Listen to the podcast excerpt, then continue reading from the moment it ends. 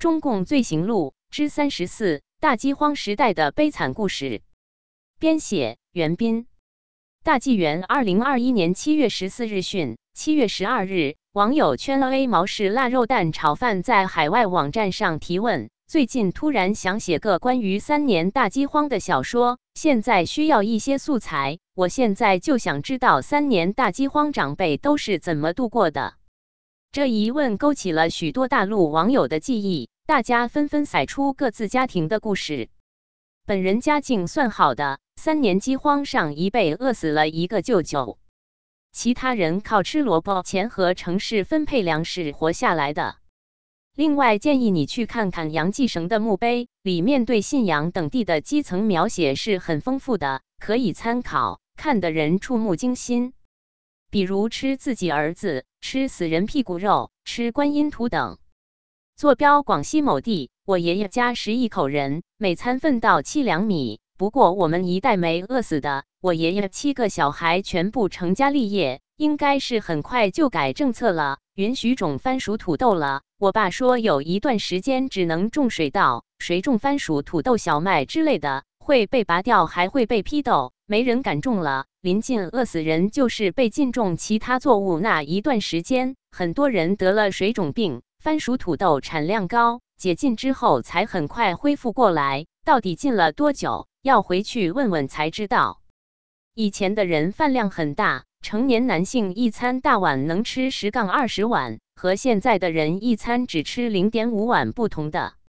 安徽长江北边村子一半饿死，一半逃荒，几百口人的村庄。最后只剩下六个，过了江就是丘陵，进山里饿不死。后来军队干脆在江边上架枪，不让过江逃荒，偷偷渡江直接打死。最严重的村子一个人都没剩下。我太外婆本是地主家的大小姐，结果共产党一来就没收了土地，然后在三年饥荒中，为了给孩子多吃点，自己就给饿死了。我在做三年饥荒的口述历史，你也可以试试收集鲜活的口述史料，绵密的个人史最能和宏大叙事较量。我是以前听老人说，得了一丁点的油，倒入盐中搅和匀，每天青菜汤里放几粒盐，这就算是有油水了。还有一个说是好不容易得了点小米，拿到磨坊磨了点小米面，顺便烙成煎饼。刚做好，被一个饥饿的人一把抢了。他边跑边疯狂地往煎饼上吐口水，然后一口气跑到河中间，大口地啃着饼。一家四口，一个月二两肉供应，差不多就是一口，四个人吃一个月。我爷爷那时分去乡下，在田里捉螃蟹，反而吃得饱。我祖父那辈都是那时候的知识分子。毕竟那时候高中毕业就算很有文化的了，毕业被分配到国企，那时候双职工就相当于现在的两个公务员差不多，而没有炫耀的意思哈。就算是这样的家庭，一个月就吃一两次肉，分配的粮食只有二十斤不到。注意这里的粮食并不是纯米，各种乱七八糟的杂粮也算在内。可以想象一下当时的惨状，就算你在体制内都吃不饱。更不要说外面了。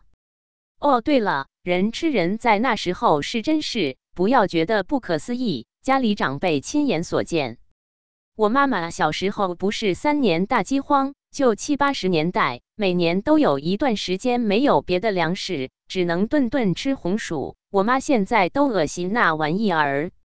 另外，听河南的同学说，他奶奶辈是一村子一村子的出去要饭，已经习以为常。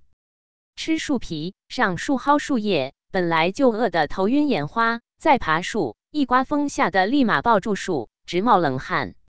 我奶奶那年十几岁，家里有个哥哥托关系送外地吃公家饭去了，给家里减轻很大压力。不过也还是不够吃，幸亏家里以前是地主，还藏了点钱，买了头小猪羔，挨过了最最难熬的那两个月。总共持续了一年多。等吃上食堂饭就好了。不过给我奶奶饿出了个耳聋的毛病。我爷爷这边有个亲弟弟，也就是我二爷爷，饿死了。那年九岁。当时大一点的城市还好一些，不过大人小孩基本上都处于半饥半饱的状态。白面做的馒头相当于现在一顿比较奢侈的大餐，针对普通家庭而言，以至于从那个年代过来的长辈们对食物或多或少都产生出了一些病态的心理，比如打招呼会问吃了吗，总担心别人没吃饱；买的一些吃的有时候不舍得吃，还有就是吃的东西馊了还不肯倒掉。广州城里面，长辈一家几口，好几个子女。做到有党员身份的小科长也要靠吃谷糠省下粮票，结果吃坏了肝和肾。他们不愿意回忆自己的经历，但是看死人看到麻木了。其中有人知道人肉煮汤什么样？见过蚕豆秧子吗？喂猪猪都不吃的东西。我父亲当时愣是吃了几年这玩意煮的菜汤。当然，相比那些连这种东西都没得吃，最终吃自己亲人的肉也没能活下来的人，已经是相当的幸运了。我奶奶家里每天就靠米汤度日，还经常因为米汤不够，把米汤给了孩子，自己饿肚子。还在三年饥荒期间生了我的小姑姑，但是因为严重营养不足，奶水不够，小女儿就夭折了。这一切现在写出来，可能觉得只是以前的艰苦岁月，但是我做了母亲之后，才知道看着自己的孩子活活饿死，是种多么痛彻骨髓的苦难。希望我的有生之年，中共会为他做下的恶付出代价，然后我会带着一碗洗面，去我奶奶和小姑姑坟前报告这个喜讯。刚采访了家中老人，因为民国时有地。父亲进了劳改营，母亲带着出去要饭。别人能施舍一碗刷锅水就是好的。不过那个时候自然环境还没完全破坏，天生万物以养人，野外各种野菜野果勉强果腹。现在都绝迹了。当时村干部的食物倒是供应充足，差点饿死，不过不是特别严重，长辈基本都活下来了。我问过，不敢说详情。经过文革的人胆子都小。责任编辑：高毅。